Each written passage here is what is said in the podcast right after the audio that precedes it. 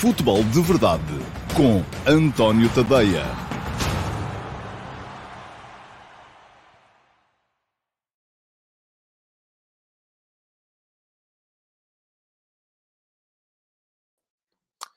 Então, olá, muito uh, bom dia a todos e sejam muito bem-vindos à edição número 667 do Futebol de Verdade, edição para uh, segunda-feira, dia 3 de outubro de 2022. Tivemos mais uma jornada da Liga Portuguesa, foi a oitava. Tivemos, não, ainda estamos a ter, porque ainda há jogos marcados para hoje. E, uh, naturalmente, hoje aqui, como acontece sempre às segundas-feiras, vamos uh, centrar-nos aqui nos jogos dos candidatos ao uh, título.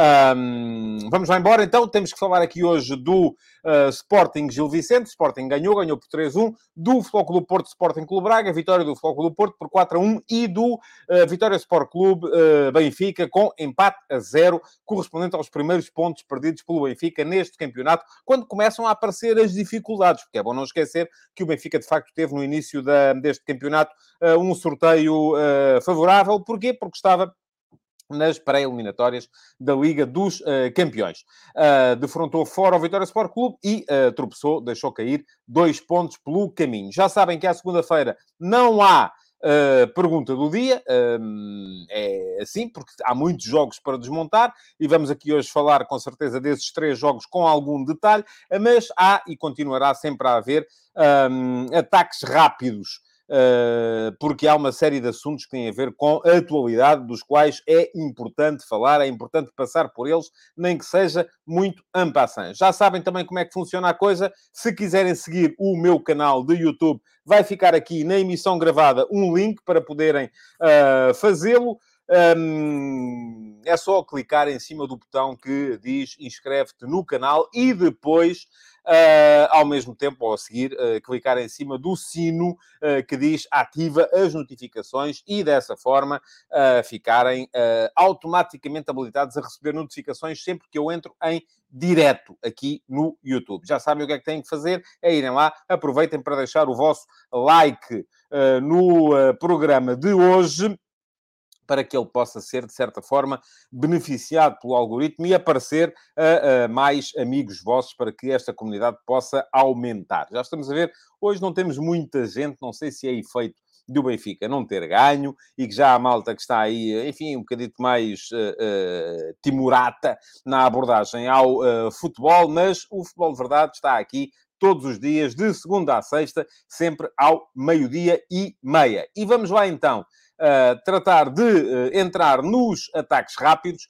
uh, que são os tais temas pelos quais eu passo de uma forma um pouco mais veloz, só mesmo para pontuar a atualidade. Antes de lá chegar, quero lembrar-vos que o meu jornalismo está no Substack, é em tadeia.substack.com. Está a passar aqui embaixo uh, em rodapé, tadeia.substack.com. Vou deixar aqui um link para poderem subscrever. E atenção, uh, lembro-vos sempre disto: há subscrições gratuitas. Um, pelas quais não pagam rigorosamente nada um, e uh, vos habilitam a receber uh, pelo menos o último passo. O último passo é a minha crónica de opinião matinal, sai todos os dias entre as 8 e as 9 da manhã. Uh, há depois subscrições uh, pagas, uh, custam 5 euros por mês, e além do último passo, dão-vos acesso a tudo aquilo que são conteúdos escritos no meu Substack. Saem, por exemplo, todos os dias uma edição nova da série F80, com cromobiografias de jogadores, e saem também as crónicas de jogo, as crónicas analíticas de jogo dos clubes uh, candidatos ao título, dos grandes. Um, ainda ontem lá ficaram as crónicas de dois jogos. Vai sair hoje a do Benfica, ainda não está feita, vai ser feita hoje à tarde e vai sair hoje mais ao final do dia. Uh, portanto, já sabem, além disso, dá-vos também acesso ao meu canal de Telegram onde podem ouvir os textos lidos por mim, para quem não tem tempo para ler, embora as crónicas de jogo eu aconselho a que as leiam no suporte escrito. Porquê? Porque há ali muita, uh, uh, há muito conteúdo visual, há muitos gráficos, há muita imagem para perceberem melhor a forma das equipas desenvolverem o seu, o seu futebol.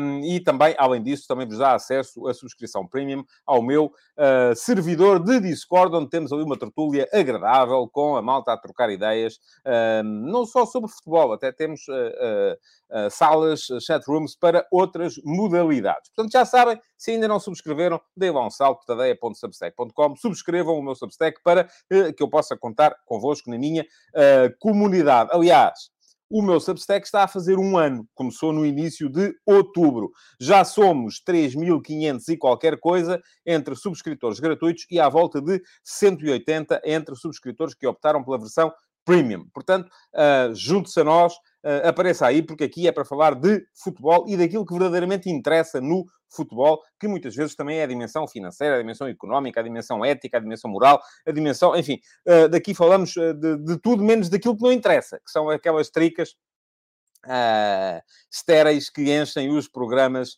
uh, de uh, televisão. Aliás, já estou a ver que está aqui muita gente a falar de arbitragem e vou desde já dizer, que é mesmo para fazer aqui um bocadinho turn-off.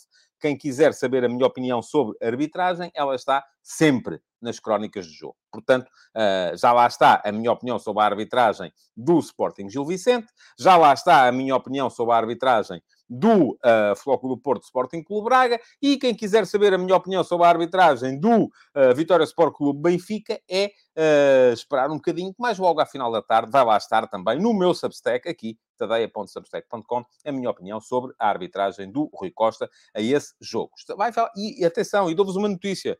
A crónica do Vitória Benfica de hoje é de borla. Vai para todos. Uh, até para aqueles que não são subscritores uh, premium, porque de 5 em 5 crónicas há uma que vai para todos, e isto não sou eu que controlo, o calendário é mesmo de 5 em 5, e calhou esta do Vitória Sport Clube Benfica. Toda a gente vai poder ler, toda a gente vai poder aceder. Bom, vamos lá então entrar nos uh, ataques rápidos, nos ataques rápidos. Ah, estava aqui só a ver Diz-me aqui já o Marco Lopes que eu vou já parar o chat. Não, não vou. Vou simplesmente deixar de ligar porque, enfim, não, não, não, vou, não vou sequer discutir esse tema. Ataques rápidos. Para vos falar de 1, 2, 3, 4, 5, 6. Hoje há muita coisa porque há futebol internacional também. Enfim, primeiro, hum, as questões eh, mais uh, negativas. Uh, dezenas de mortos uh, na Indonésia, no jogo, no jogo do campeonato indonésio. Uh, porquê? Porque houve uma invasão de campo por parte dos adeptos da equipa da casa que tinha perdido o jogo. E é aquela coisa, os adeptos, enfim, querem ir pedir satisfações e tal. Não tem nada que entrar no campo, muito menos de forma massiva como entraram, mas juntou-se aqui a insatisfação dos adeptos da casa que entraram no campo com a, com a, a existência de uma polícia habituada a reprimir. E alguém me perguntava uh, no, no, no, no, YouTube, até eh, em pergunta a uma, a uma, a uma edição anterior do uh, Futebol de Verdade, se eu achava que era possível acontecer uma situação destas em Portugal. Eu vou já dizer-vos, acho que não. Espero uh, não estar enganado. Mas acho que não, acho que não é possível. E não é possível por duas razões. Primeiro, nós já temos ainda assim uma convivência com o Estado de Direito Democrático mais longa, o que nos permite encarar as liberdades e a, e a sua repressão de uma forma diferente. Uh, e depois também porque uh, a nossa polícia está habituada também a, a lidar com essas liberdades e garantias, direitos, liberdades e garantias dos cidadãos de uma forma diferente daquela que está a polícia na Indonésia. Portanto, uh, acho que não, acho que não é possível acontecer em Portugal, mas quero ainda assim lamentar profundamente aquilo que aconteceu na Indonésia. Mais coisas uh, para vos falar da intervenção dos casuals associados ao Benfica na, uh, na, na cidade de Braga uh, onde andaram a criar confusão. Já tinha havido confusão com os casuals do Benfica uh, na, uh, junto ao Estádio de Alvalade no dia do jogo de hockey em patins entre Benfica e Sporting. Um, e pergunta-me aqui o João Lopes, ó oh, João, eu já vi você, você sai debaixo das pedras, aparece em todo lado, mas esta sua pergunta faz sentido e, portanto, eu vou lê-la. Se os adeptos dos No Name detidos em Braga que espalharam o pânico com famílias e crianças, eu vou estar atento para saber quem são as pessoas.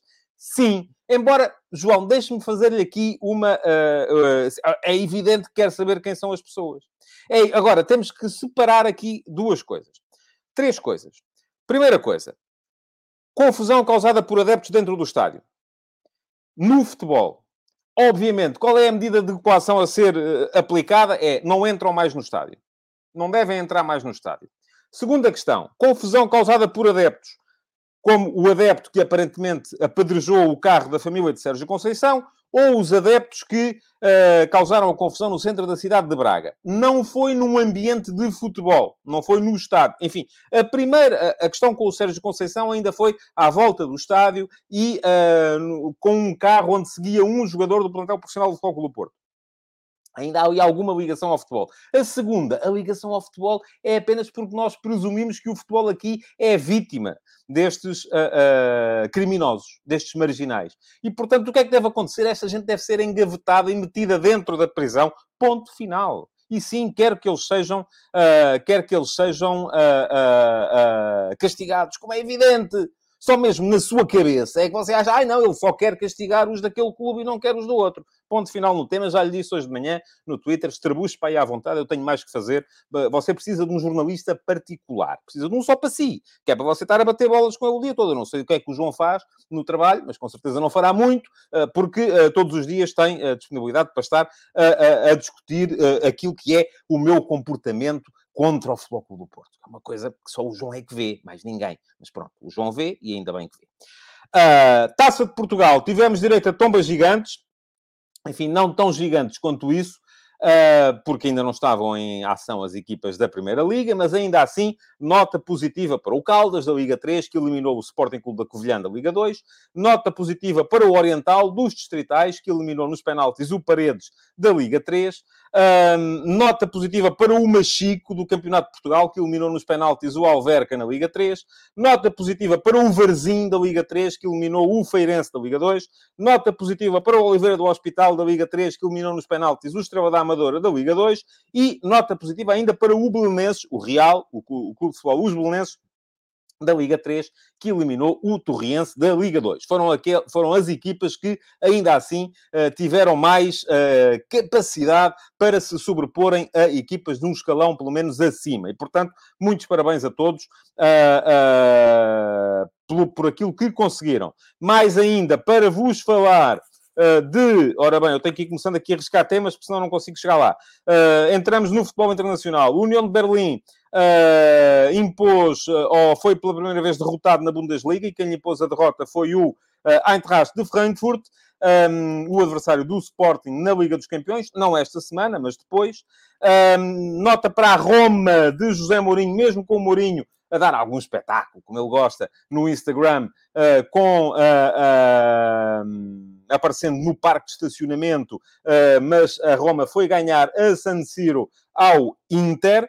Um, ainda para o Osasuna, que impôs a primeira perda de pontos ao Real Madrid em Espanha, empate 1 a 1, uh, e dessa forma deixou Real Madrid e Barcelona iguais no topo.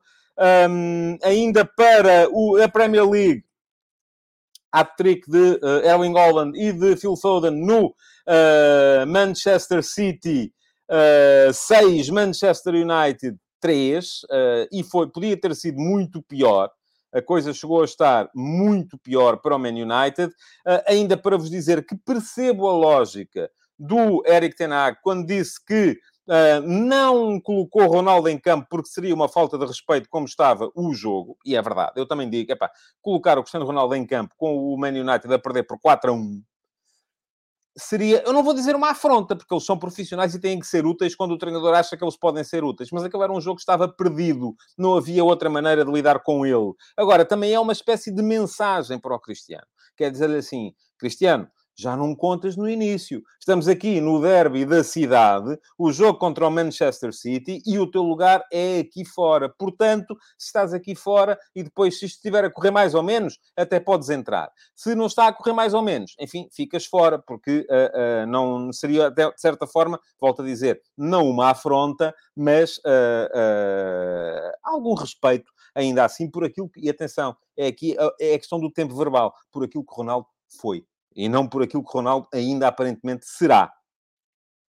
Arsenal, e havia aqui, o João Moreno estava uh, doido com o Arsenal, e eu uh, acho que o Arsenal deste ano está forte. Diz-me aqui o Paulo Neves, no ano passado o Arsenal era uma miséria, o treinador devia ter ido embora. Uh, não fui eu que disse isso, atenção.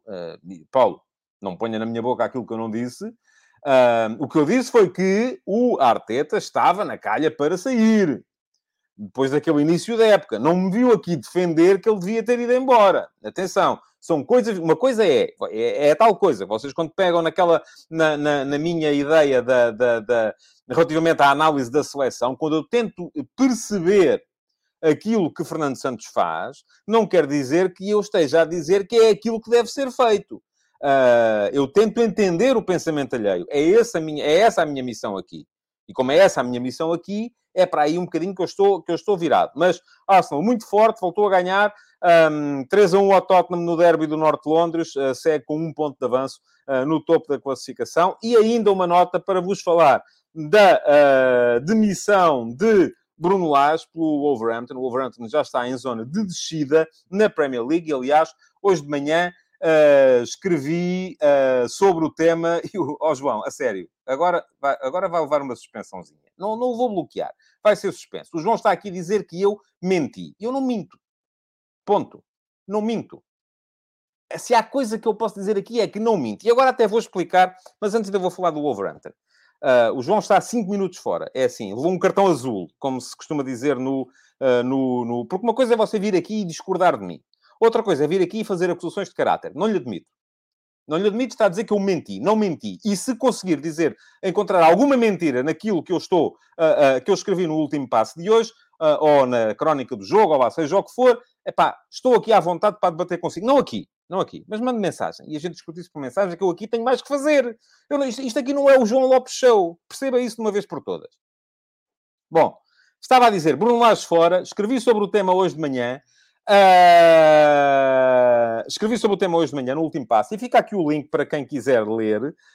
Um, mas, uh, bom, uh, porquê? Porque um, o Wolverhampton está neste momento uh, na, em zona de despromoção na Premier League. A coisa correu mal. o, a Fosun, que é a dona do clube, deu mais de 130 milhões de euros para o reforço da equipa, mas houve ali dinheiro, do meu ponto de vista, palavra não, foi mal gasto como tem sido muitas vezes mal gasto dinheiro nas parcerias que alguns clubes estabelecem com Jorge Mendes. E eu acho que muito daquilo que importa a entender a propósito do uh, Wolverhampton e de Jorge Mendes e da Gestifoot e da, uh, da, da, da Fosun é em que bases é que está uh, a ser estabelecida esta, esta colaboração. O que é que são uns para os outros? O, o, o, a, a Fosun tem participação na Gestifoot. Uh, a Gestifoot tem participação no Wolverhampton. Uh, em, em, que base é que está estabelecida? É apenas uma ligação uh, de parceria em que todos têm a ganhar se de repente os, os jogadores forem uh, valorizados, uh, para... porque as pessoas continuam a centrar-se muito naquilo que são as, as comissões. Eu, eu, a sério, às vezes vejo as pessoas a discutirem aquilo que é a intervenção de Jorge Mendes no mercado e está toda a gente a dizer, ai, quanto é que ele vai ganhar uh, de comissão? E eu, francamente, acho que isso é... Nem eu estou preocupado, nem o, o Jorge Mendes está preocupado. Ele quer lá saber quanto é que ganha de comissões. O que está aqui a ser jogado é muito mais acima é muito mais acima, é na possibilidade de driblar uma série de questões, tipo o TPO, um, com a, a, participação em clubes como o Wolverhampton, e é por isso que a escolha do treinador, uh, pergunta-me aqui o José Neto se será o Carvalhal, o senhor que se segue, é possível, o Carvalhal saiu aparentemente do Alvada, uh, se será o Pedro Martins, enfim, Pedro Martins já esteve no Olympiacos do Marinakis, uh, que é uma equipa também muito próxima, um clube também, um, um, dono também muito próximo do Jorge Mendes, porque esta relação que ele vai estabelecendo com os, o Marinakis no Olympiacos, que estabeleceu a dada altura com o Fedorichev no Dinamo de Moscovo, com o próprio Abramovich no Chelsea, com Gilmarino Cerezo e Idan Offer no Atlético Madrid, uh, com o Peter Lim no Valência, com o, o senhor Guangchong no, no, da, da Fosun na, na, na no Wolverhampton, uh, com o, e já me estou a esquecer de alguns, Ribolovlev no Mónaco, à vez, e aqui atenção, ninguém se pode pôr de fora.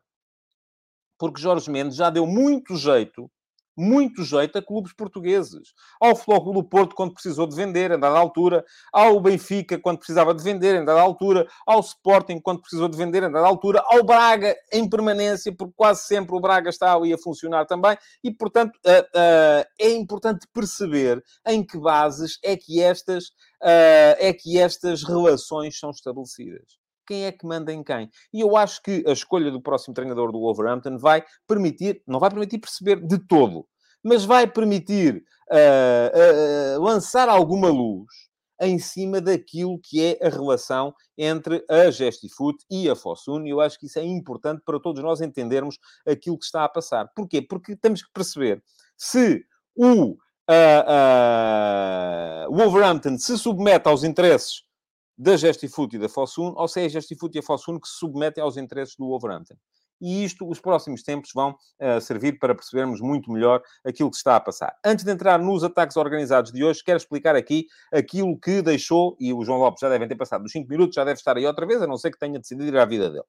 Uh, aquilo que deixou o João Lopes tão uh, virado do avesso. Eu escrevi e mantenho, escrevi e mantenho, uh, que o Flóculo Porto, a seguir ao jogo com o Sporting Clube Braga, no Porto Canal, patrocinou uh, uma flash interview de Taremi para Taremi poder falar sobre a situação no Irão. E eu acho que fez muito bem.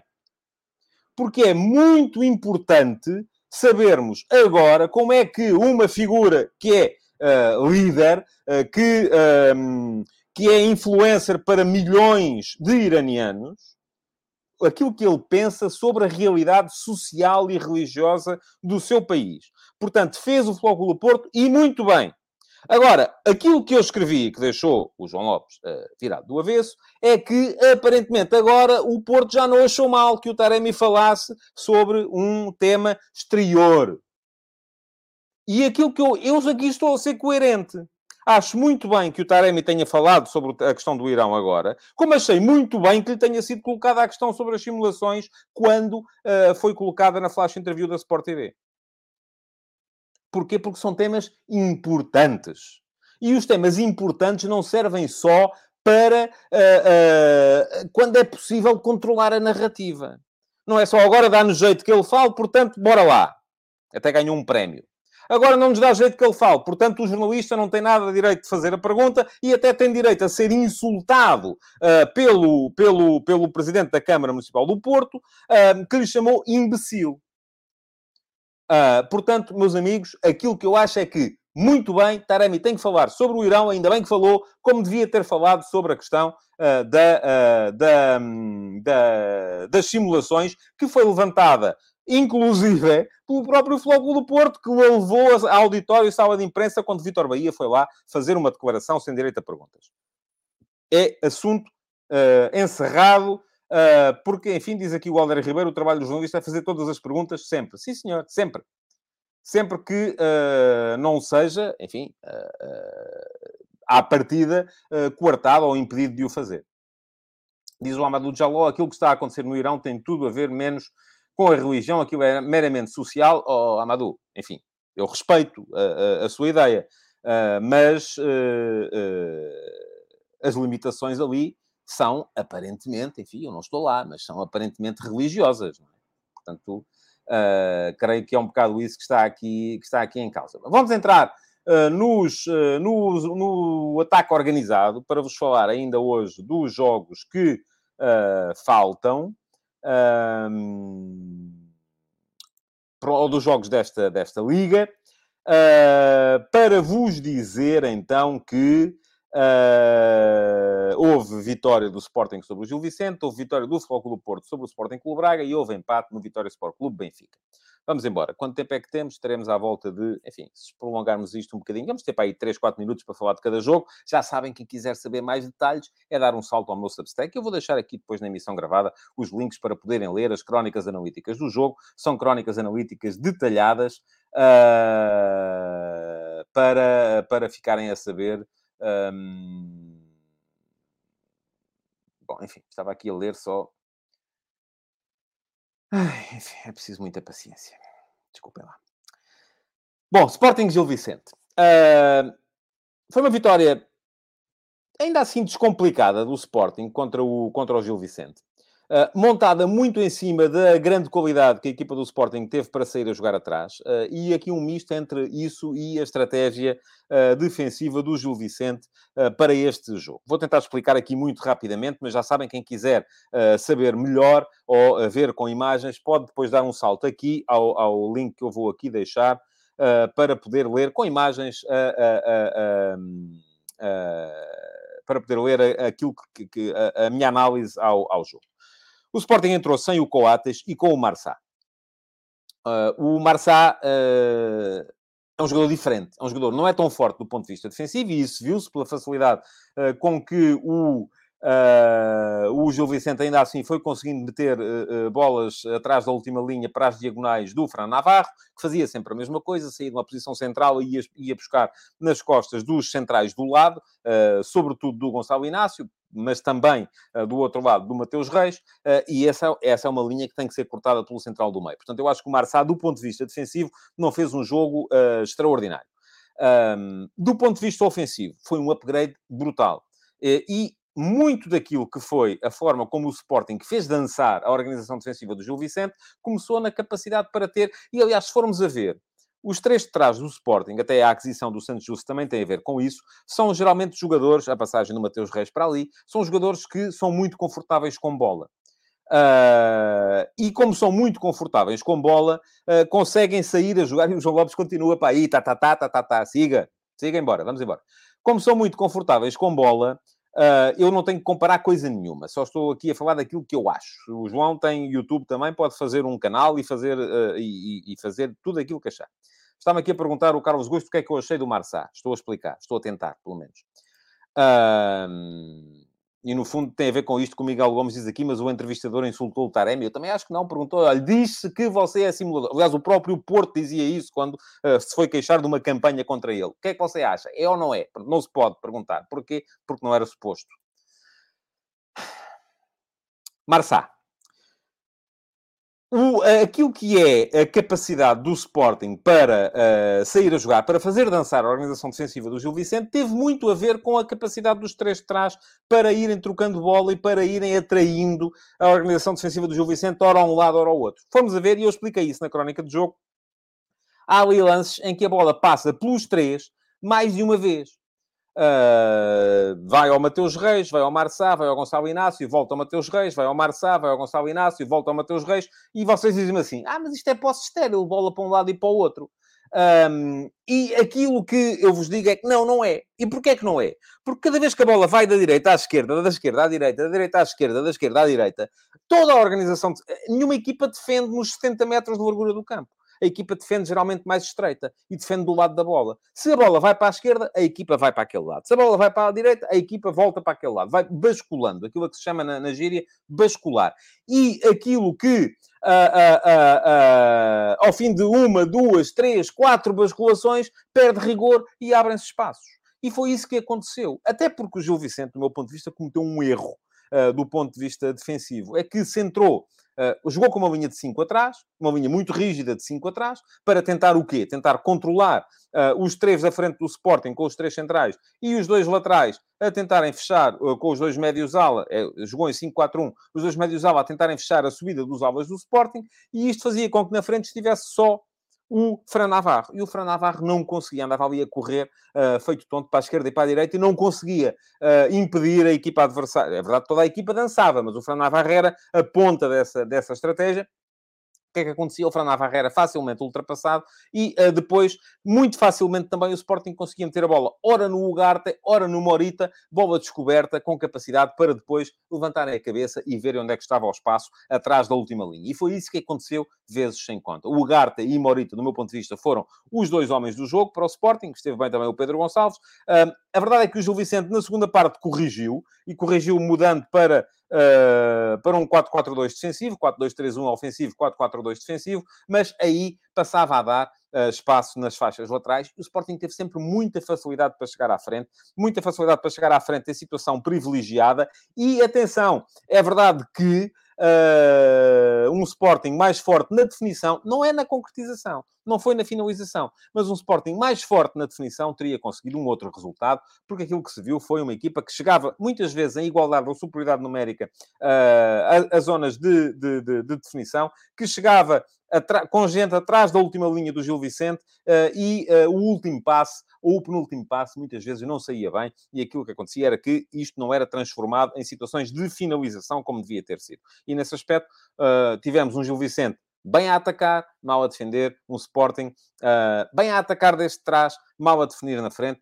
resultado perfeitamente aceitável, 3 a 1. Acho que o Gil Vicente mereceu o gol que marcou e que aparentemente terá deixado o Rubem Amorim uh, danado. Bom, queria agradecer aqui ao Miguel Maia uh, o superchat que fez, um, a dizer vamos falar de tática, que é por isso que sou assinante, e é isso mesmo, Miguel. Vamos falar de tática, é isso mesmo, é para isso que aqui estamos, e já sabem, quem quiser outras coisas tem sempre a opção CMTV. Uh, Diz-me aqui o Tiago Caetano, acho que o Mourinho percebeu que o Morita tem de chegar mais à área, daí o grande jogo dele. Não, oh, Tiago, eu acho que o Morita está a ser trabalhado para isso desde o início. Está a ser trabalhado para fazer as movimentações do Mateus Nunes desde o início. E uh, o facto de chegar mais ou chegar menos tem muito a ver com o comportamento dos adversários. Uh, eu até acho, enfim, que não tem necessariamente que fazer este tipo de movimentos. eu até acho que o Ugarte esteve melhor no jogo do que o Morita. Uh, foi mais importante do que o Morita no jogo. Uh, mas depende muito do, do sítio onde está o fulcro da linha defensiva do, do adversário. Uh, diz o João Pico, Morita, melhor transferência do mercado do Sporting, change my mind, vamos a ver. tinha que pensar nisso. diz o Vasco Batista, isso também não foi o que o Holanda de 64 fazia muito, obrigado o adversário a bascular e a adormecer. Enfim, é o que fazem todas as equipas de posse. Eu ando desde o início desta pré-época a dizer isto, o Sporting está a transformar-se o Sporting está a deixar de ser uma equipa de pressão e transição como era, no, e no ano do título era sobretudo uma equipa de ataque rápido e contra-ataque, para tentar ser uma equipa de futebol apoiado, uma equipa de ataque organizado. Agora, tem que se, não pode ceder à tentação de ser uma equipa de small ball. Foi aquilo que foi, por exemplo, no jogo contra os Chaves. Muito passo curto, muita, muito tiriri, tiriri, tiriri, e depois aquilo não desenvolve. Ora, neste jogo, aquilo que aconteceu, mas também foi facilitado pela tal colocação defensiva do Gil Vicente, foi que houve mais futebol largo. E havendo futebol largo, quando ele se impõe, o Sporting naturalmente torna-se mais, uh, mais forte. Diz o José Neto que o Morita vai render muitos milhões ao Sporting. Uh, não tenho dúvida alguma, há que apostar mais na J-League. Eu tenho algumas dúvidas, porque já não é um jogador muito, muito jovem, portanto não será com certeza fácil uh, de, de, de, de, chegar, de chegar a essas transferências uh, milionárias de que se fala. Mas bom, vamos entrar no. Queria só ver se havia aqui mais comentários relativamente ao. O João Lopes ainda está aqui a falar em ataques de caráter. Eu não fiz ataque de caráter nenhum, João. Era o que faltava. Não, não, era, era o que mais faltava. Uh, bom, uh, mas eu volto a dizer, João, se se sente assim tão maltratado, eu não sei porque. Eu, eu, começo a achar, há aqui quem diga que o João é profissional disto. Um, e que está aqui amando de alguém. Eu não sei, não, não sou eu que digo, mas já, já houve pessoas que me disseram isso. Uh, a não ser que esteja aqui de facto a trabalhar, e se é assim tão maltratado, você e o seu clube, não sei porque é que está cá todos os dias. Sério, palavra não. Tá, ultrapassa-me. Uh, ultrapassa. Eu, eu se, se, vou a um sítio em que me tratam mal, em que tratam mal o meu clube, que, que neste caso é o clube de jornalistas, eu deixo de ir. Bom, seguindo em frente para falar do Flóculo Porto. Uh, o Flóculo Porto ganhou ao Sporting Clube Braga e foi um jogo uh, interessante de seguir, mas onde deu para perceber uh, aquilo que é o ADN do Flóculo Porto deste ano. O Flóculo Porto deste ano é uma equipa, sobretudo, pressão-transição, pressão-transição, pressão-transição. Perdeu talento, sem dúvida nenhuma. Uh, as saídas dos vários jogadores que saíram neste, neste defeso uh, fez com que o Flóculo Porto uh, tivesse perdido talento. mas, e dessa forma, teve que acentuar a dimensão física dos duelos e teve que se tornar uma equipa mais imponente em termos de pressão. Pergunta-me aqui o Miguel Maia se a grande diferença do Porto foi a saída a 3, tornou a saída mais segura. Eu acho que não, Miguel, embora tenha sido importante. E vejo que já, enfim, ou se apercebeu disso, ou já leu a crónica do jogo do Porto, e vou deixar aqui o link também para quem quiser ler, uh, porque já lá está a crónica, eu chamei a atenção para isso. O Porto estava geralmente a sair a dois, uh, com os dois centrais, desta vez baixou o Uribe, às vezes o uh, Stefano Eustáquio, para auxiliar na saída, e eu acho que o Porto o fez sobretudo porque o adversário tinha dois homens na primeira linha de pressão. E aqui o segredo é sempre ter mais um do que o adversário. Se o adversário pressiona só com um, como fazem a maior parte das equipas eh, que defrontam os grandes, que ou se defendem em 5-4-1 ou em 4-5-1, mas geralmente metem apenas um homem na frente, um, o Braga defendeu com dois estavam lá sempre o Banza e o, e o Vitinha. E, portanto, não dava para, para tentar superar uma linha de pressão de dois com uma saída a dois. Era preciso uma saída a três e foi por isso, com certeza, que o Uribe, uh, quase sempre, às vezes o Stefano Eustáquio, uh, baixaram para a saída de bola do Porto. Mas eu acho que isso não foi o decisivo. O decisivo foi mesmo a intensidade que os jogadores do Porto meteram nos duelos. A capacidade que eles tiveram para suplantar uma equipa que já é muito forte nos duelos, como é o Sporting Clube Braga. Este Braga é uma equipa que pressiona muito, que é capaz de dar sempre em cima, que morde muito os calcanhares aos adversários, mas o Porto foi mais forte nesse tipo de jogo. E este, o Sérgio Conceição passa a vida a dizer isto. Passa a vida a dizer que uh, este do Porto, ou, ou quando, os, quando a equipa, as coisas não correm bem, ele olha sempre para a questão da, da, da, da, falta de intensidade, para a questão, enfim, não vou dizer falta de aplicação ou falta de, uh, de vontade, mas uh, uh, sobretudo para a questão da falta de intensidade. E aquilo que o Porto, a grande diferença entre o Porto dos grandes dias deste ano, que foram o jogo com o Sporting, 3 a 0, vitória justa, muito forte na pressão. O jogo com o Braga, 4 a 1, vitória justa, muito forte na pressão. E vou dizer aqui, o jogo com o Atlético de Madrid, o Porto perdeu, mas foi melhor. Tal como eu disse e escrevi na altura.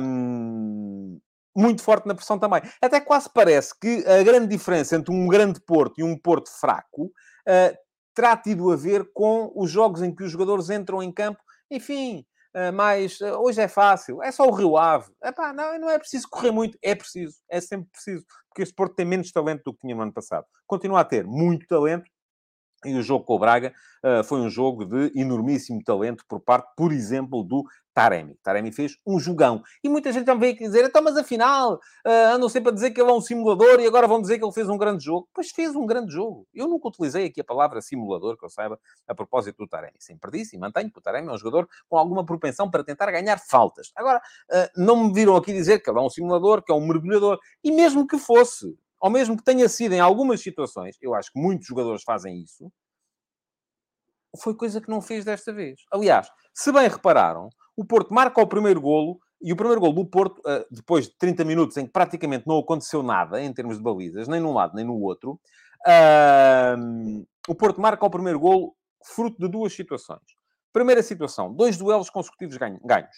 Há um passe comprido do David Carmo, o Evan Nilsson ganha de calcanhar uh, sobre um dos uh, centrais do Braga, uh, o PP é mais rápido Uh, salvo erro, o Evanilson ganha o Niakate. O PP é mais rápido do que o Tormena e chega primeiro à bola que sobra desse toque de calcanhar do Evanilson e mete à frente do Taremi. Portanto, foram dois duelos consecutivos ganhos por dois duelos físicos. E quando digo físico, não é só encostar o cabedal, é ser mais rápido também. Também é importante aqui. É encostar o cabedal e ser mais rápido. Consecutivos ganhos pelo Futebol do Porto. E depois, a bola entra no Taremi, ataca à profundidade e o Taremi na área podia ter caído, porque há ali uma situação em que se embrulha uh, com o primeiro com o Fabiano, depois com o uh, uh, Mateus, depois outra vez, mas não, manteve-se em pé. E eu volto a dizer, aqui o segredo é estar em pé. O Messi fez uma assistência deitado, agora no jogo do Paris Saint-Germain. Mas à partida é mais fácil jogar em pé. E, portanto, quando o jogador fica em pé, é meio caminho andado para poder dar gol. Muito bem o Taremi aí, aguentou uma carga, aguentou duas, deu atrás no Stephen Eustáquio, que tem essa vantagem de ser um jogador inteligente e com visão, levantou a cabeça, viu o espaço, viu onde é que estava o buraco, picou-lhe a bola e o Evanilson só teve que encostar o peito para fazer 1 a 0. Depois, 2 a 0, mais uma vez, recuperação de bola aqui do Taremi, uh, mostrar que também é um jogador que impõe o físico em algumas circunstâncias. Recupera a bola, ataca a profundidade do PP, o Porto entra em 3 para 3, e entrando em 3 para 3, acaba por uh, uh, obrigar a defensiva do, uh, do Sporting Clube Braga a, a, várias compensações, até que o PP mete a bola no uh, Eustáquio para uma finalização fácil. 2 a 0. O Braga ainda reagiu ali no final da, da, da primeira parte, ainda há aquela situação do Yuri Medeiros. Na segunda parte veio melhor, uh, com as alterações que o Arthur Jorge Amorim fez, porque havia ali jogadores que de facto não estavam, não estavam lá, era preciso mais, uh, mais raça no meio campo, e para isso entrou o Racic. Um, embora eu não tenha gostado de ver o André Horta encostado a uma das aulas, mas enfim, percebe-se a ideia, alguns Rati e Racic no meio, André Horta e Ricardo Horta a saírem das aulas para poderem meter alguma chama criativa na equipa. O Braga ainda reduz, é verdade que num autogolo, mas antes disso tinha havido a tal bola na barra do, do, do, do Ricardo Horta, mas daí até final o Porto não deu, e depois a jogada do Taremi para o 3 a 1 é extraordinária. Primeiro a bola metida uh, no meio das pernas do Tormena e depois a percepção de que tem a baliza à frente, mas tem o PP em melhor situação. Portanto, bola no PP, 3 a 1, muito bem. Uh, jogo ganho para o Porto, daí até final ainda entrou um quarto golo e houve mais situações. Uh, podia perfeitamente o Porto ter conseguido o resultado mais, mais elevado. Foi um jogo em que o Porto bateu o recorde de golos esperados nesta liga. 4 ponto qualquer coisa. Foi o jogo em que uma equipa desta liga conseguiu mais golos esperados uh, nesta, nesta temporada. Portanto, isto diz alguma coisa relativamente àquilo que foi a capacidade hum, do, uh, do, do, do Flóculo Porto para, um, para jogar. bom, Uh, vamos a ver, diz aqui o Silvio Ribeiro, parece que o problema do Porto não é estratégico, mas sim mental. Enfim, há questões. O Porto muda muito em termos estratégicos, muda muito a equipa de, de jogo para jogo, e às vezes eu acho que sim, que também é estratégico.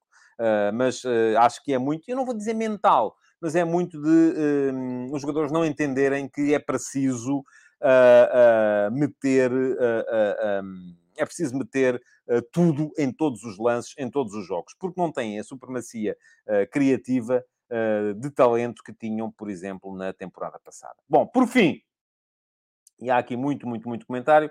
Uh, por fim, o uh, Vitória Sport Clube Benfica, ainda não há crónica para ler, uh, e eu aproveito para, um, para, para, para dizer que vai sair hoje, mais tarde, um, e amanhã, com certeza, deixarei aqui o link também depois para quem quiser, para quem quiser ler. Ainda não há crónica para ler do Vitória Sport Clube Benfica, mas foi o primeiro jogo em que o Benfica cedeu esta temporada. O Benfica vinha até aqui só com vitórias em todos os jogos, tanto no campeonato como na Liga dos Campeões. No campeonato eu percebo a ideia, enfim, é, é está, está aqui com bom humor o Luís Mendes, diz sai mais um Reni para mim, muito bem. Uh, e é um bocado isso. Uh, eu acho que o Benfica empatou e podia ter perdido. Percebo perfeitamente a, a, lógica do Roger Schmidt no final do jogo, quando diz que o Benfica ganhou um ponto. Ganhou, de facto, um ponto. Uh, uh, o Vitória foi melhor do que o Benfica, em, em, tudo, neste, neste jogo. E foi melhor do que o Benfica, começou por ser melhor do que o Benfica uh, na forma como o Moreno preparou o jogo. Eu acho que houve aqui, e, e esta, há bocadinho disse que o Porto muda sempre, do ponto de vista estratégico. Agora vou dizer, o Benfica devia mudar alguma coisa também de vez em quando, porque lá está. Uh, Lembram-se quando o Benfica sentiu dificuldades nos jogos, uh, defensivas sobretudo, nos jogos contra o Passo de Ferreira e o Vizela? Uh, e eu disse aqui, muita gente dizia, ai, estão cansados, são muitos jogos. Eu disse, não creio. Acho que a questão é mais, o adversário já começa a perceber como é que joga o Benfica e se o adversário percebe como é que joga o Benfica, pode criar aqui uma ideia em relação à forma de contrariar o Benfica. Não quer dizer que consiga, porque os jogadores do outro lado à partida são melhores. Não é? Portanto, se os jogadores do outro lado à partida são melhores, o facto de eu ter uma fórmula, era aquilo que dizia o Sérgio Conceição uh, uh, uh, uma vez acerca do Sporting do Ruben Amorim no ano em que o Sporting foi campeão. É uma equipa fácil de entender, mas difícil de contrariar esta equipa do Benfica, até por razões diferentes, é uma equipa que joga sempre igual, é coerente, uh, mas à partida, quando os adversários começam a perceber uh, como é que o Benfica joga, começam a ter a possibilidade de o contrariar. E uh, pergunta-me aqui o João Morgado Ferreira se a, a paragem prejudicou o Benfica. Não creio. Não creio que tenha sido por aí. Uh, volto a dizer, muito comentário sobre arbitragem. Vai sair a minha opinião depois na crónica do jogo, mais logo. Uh, e vai ser de borla. Nem precisam de ser subscritores premium para ler, porque nesta calha é naquela que é de borla. Portanto, é estarem atentos. Uh, subscreverem o Substack, nem que seja a versão gratuita, porque vão receber no e-mail a crónica inteira. Uh, não vou perder aqui tempo a discutir penaltis e fora de jogo. Nunca perco, já sabem como é. portanto, para vos dizer então que o Vitória conseguiu muito bem perceber onde é que estava o âmago da equipa do Benfica. O Vitória apresentou-se em 3-4-3, grande jogo do Bamba, no centro da defesa do Vitória. Uh, encheu umas medidas, não tanto por aquilo que uh, desfez, mas por aquilo que foi fazendo. Uh, aí muito bem. Mas tudo aquilo que foi a forma do Vitória contrariar o Benfica se baseou numa constatação. O Benfica sai a 4. A saída do jogo, perdão, do Benfica é feita com os dois centrais e com os dois médios. O que, à partida, obriga a que os dois médios joguem muito atrás. Uh, e deixem-me só, vou interromper o meu raciocínio para ler este comentário do José Vasco, que diz o Benfica tem jogado com adversários que lutam pela manutenção, bastou apanhar um que luta pela Europa para tremer. Bom, eu não vou tanto por aí. Perceba a ideia. O Benfica teve, de facto, um início de campeonato facilitado por causa do calendário. Mas, ao mesmo tempo, já fez jogos complicados na Liga dos Campeões. E ganhou-os também. Uh, portanto, eu acho, aqui, muito francamente, acho que houve uh, uma forma uh, inteligente do Moreno preparar o jogo. E volto a dizer, constatação, o Benfica sai sempre a quatro. Os dois centrais, os dois médios. O que é que isto significa? Que os dois médios começam a manobra ofensiva muito atrás. O que é que alguns adversários fazem? Vão com gente atrás dos dois médios do Benfica. O Vitória não foi. O Vitória tinha os três homens da frente e eram estes três homens da frente que lá estavam. Uh, o Jota, o uh, Anderson uh, e quem é que estava do outro lado? Isto já foi há dois dias o jogo, já não me recordo, mas estava o Jota, estava o Anderson e tenho que recorrer aqui à minha cábula para me lembrar. Estava o Jota, estava o Anderson e estava o, uh, o Daniel Laluz, claro, que fez um belíssimo jogo, ainda por cima. Uh, mas depois, sobretudo, aquilo que acontecia era que uh, os três homens criativos do Benfica, e o Benfica sai com estes quatro, abre os dois laterais e projeta-os. E depois tem o Neres, o Rafa e o João Mário muito interiores, joga sempre assim, e quem está atento às crónicas analíticas que eu tenho feito percebe que, que, que, isto tem sido muitas vezes citado. Uh, estes três homens estavam ali uh, completamente emparedados entre os três centrais do Vitória e os quatro médios do Vitória. Então, os dois médios centro fizeram um belíssimo jogo também, o André André e o uh, Tiago Silva. O que é que isso gerou? Emparedados entre estes cinco homens, os três centrais e os dois médios, os três homens criativos do Benfica não jogaram. Primeira parte não estiveram lá. Não se viu o Rafa. Pouco se viu o João Mário, só se viu o João Mário quando o João Mário baixava para tentar organizar. Um, pouco se viu o, o, o Neres também. Uh, e o Benfica foi dessa forma uh, anulado. Um, o, que é que, o que é que isto significa? Significa que, de facto, o jogo estava muito mais para os contra-ataques do Vitória do que para os ataques do, do Benfica. O Benfica criou muito, muito pouco. Uh, e eu, enfim, não tenho ainda aqui. Uh, não tenho aqui. Uh, Diz-me aqui, não sei se é verdade, o Luís Isaías, que o XG final foi vitória 0.2, Benfica 0.4. Não sei se foi assim, se não.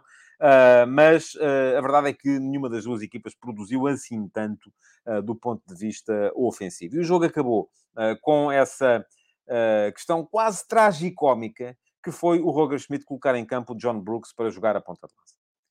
Uh, uma equipa que tem tantos pontas de lança no plantel, um, acaba com o Brooks a ponta de lança, não é bem a mesma coisa do que vermos, por exemplo, o Sporting a acabar com o Coates a ponta de lança, porque o Sporting, até quando o fez, não tinha pontas de lança no plantel. Aqui eu acho que a ideia do, do, do, do Roger Schmidt não foi tanto ter gente na frente, porque se fosse isso, não tinha tirado o Gonçalo Ramos quando fez entrar o Musa, uh, terá sido muito mais uh, a vontade de aproveitar aquilo que é uma evidência, que o Brooks é um armário. O homem é grande, não é? E era bola lá para cima para o John Brooks poder disputar a bola no ar. Uh, fez mais faltas do que ganhou bolas e por isso mesmo também acabou por não ser minimamente útil. Agora, foi um jogo fraco do Benfica, o jogo mais fraco, mas uh, de, de, todos que o Benfica fez até aqui, mas eu acho que houve aqui muita dimensão estratégica na forma como o Vitória conseguiu anular o Benfica e o Vitória com um bocadinho de fortuna, de facto, até podia ter uh, ganho, uh, ganho o jogo ao Benfica, porque foi melhor em quase tudo o que foi o Benfica. Bom, um, mais coisas, antes de irmos embora, só para vos lembrar que uh, no fim de semana saíram mais três episódios do F80. São logo três de cada vez, já sabem, ao fim de semana saiu um na sexta, um no sábado e outro no domingo. Uh, tenho que ir aqui uh, ver quem são, porque já não, não, não, não me recordo de todos, mas sei que saíram jogadores importantes. ontem saiu aqui o Chico Gordo. O Chico Gordo foi um avançado formado pelo Flóculo do Porto um, e que depois jogou no Tirsense, voltou a Angola, jogou no Sporting Clube Braga e no Vitória Futebol Clube, já falecido, teria feito anos ontem. Anteontem saiu o uh, Faia. Uh, o Faia foi um uh, jogador que alinhou em todas as equipas do Barreiro e que marcava golos, marcava muitos, muitos golos. E na sexta-feira tivemos direito ao F80 do Pinga. Pinga foi uma das maiores figuras do do Porto nas décadas de 30 e 40, uh, eh, estrela da Seleção Nacional, terá sido a primeira estrela de dimensão internacional do futebol português, jogador madeirense, uh, que uh, alinhou durante anos a fio no do Porto e depois foi também treinador. Já sabem, todos os dias, até ao final deste mês de outubro, uma, um, sai uma nova cromobiografia no meu Substack para glorificar, honrar os jogadores que são, do meu ponto de vista, os grandes os grandes uh, heróis do centenário de competição nacional do futebol português, que se celebrou no ano de uh, 2022. Diz-me aqui o Miguel Lopes, estando a acabar o F80, com muita pena minha, não vai acabar, atenção, Miguel. Como subscritor, não é possível clarificar melhor o que lhes aconteceu depois de se retirarem, nem sempre está claro. Oh, Miguel. Vamos lá ver. O F80 não vai acabar, vai continuar, vai continuar numa cadência diferente, vai passar a ser um uh, vai passar a ser um episódio por semana e não um todos os dias, porque não consigo manter este, esta cadência, uh, ou então não fazia mais, mais nada. É que todos aqueles que eu consigo saber o que é que lhes aconteceu depois de se retirarem é escrito, alguns eu não consigo. Há, há jogadores, enfim, é fácil saber o que é que aconteceu aos grandes craques. Agora, aqueles que estiveram em, equipas mais pequenas, nem sempre é fácil saber o que é que lhes aconteceu. Uh, sempre que eu consigo, uh, está lá, uh, está lá refletido no F80 o que é que, lhe, o que, é que lhes sucedeu. Bom, vamos embora. Amanhã há mais. Queria dizer-vos para deixarem o vosso like no, na edição de hoje do Futebol de Verdade e lembrar-vos que podem voltar amanhã, meio-dia e meia, para mais uma edição deste programa que pontua a nossa hora de almoço. Muito obrigado por terem estado aí, então, e até amanhã. Futebol de Verdade. Em direto de segunda a sexta-feira, às 12h30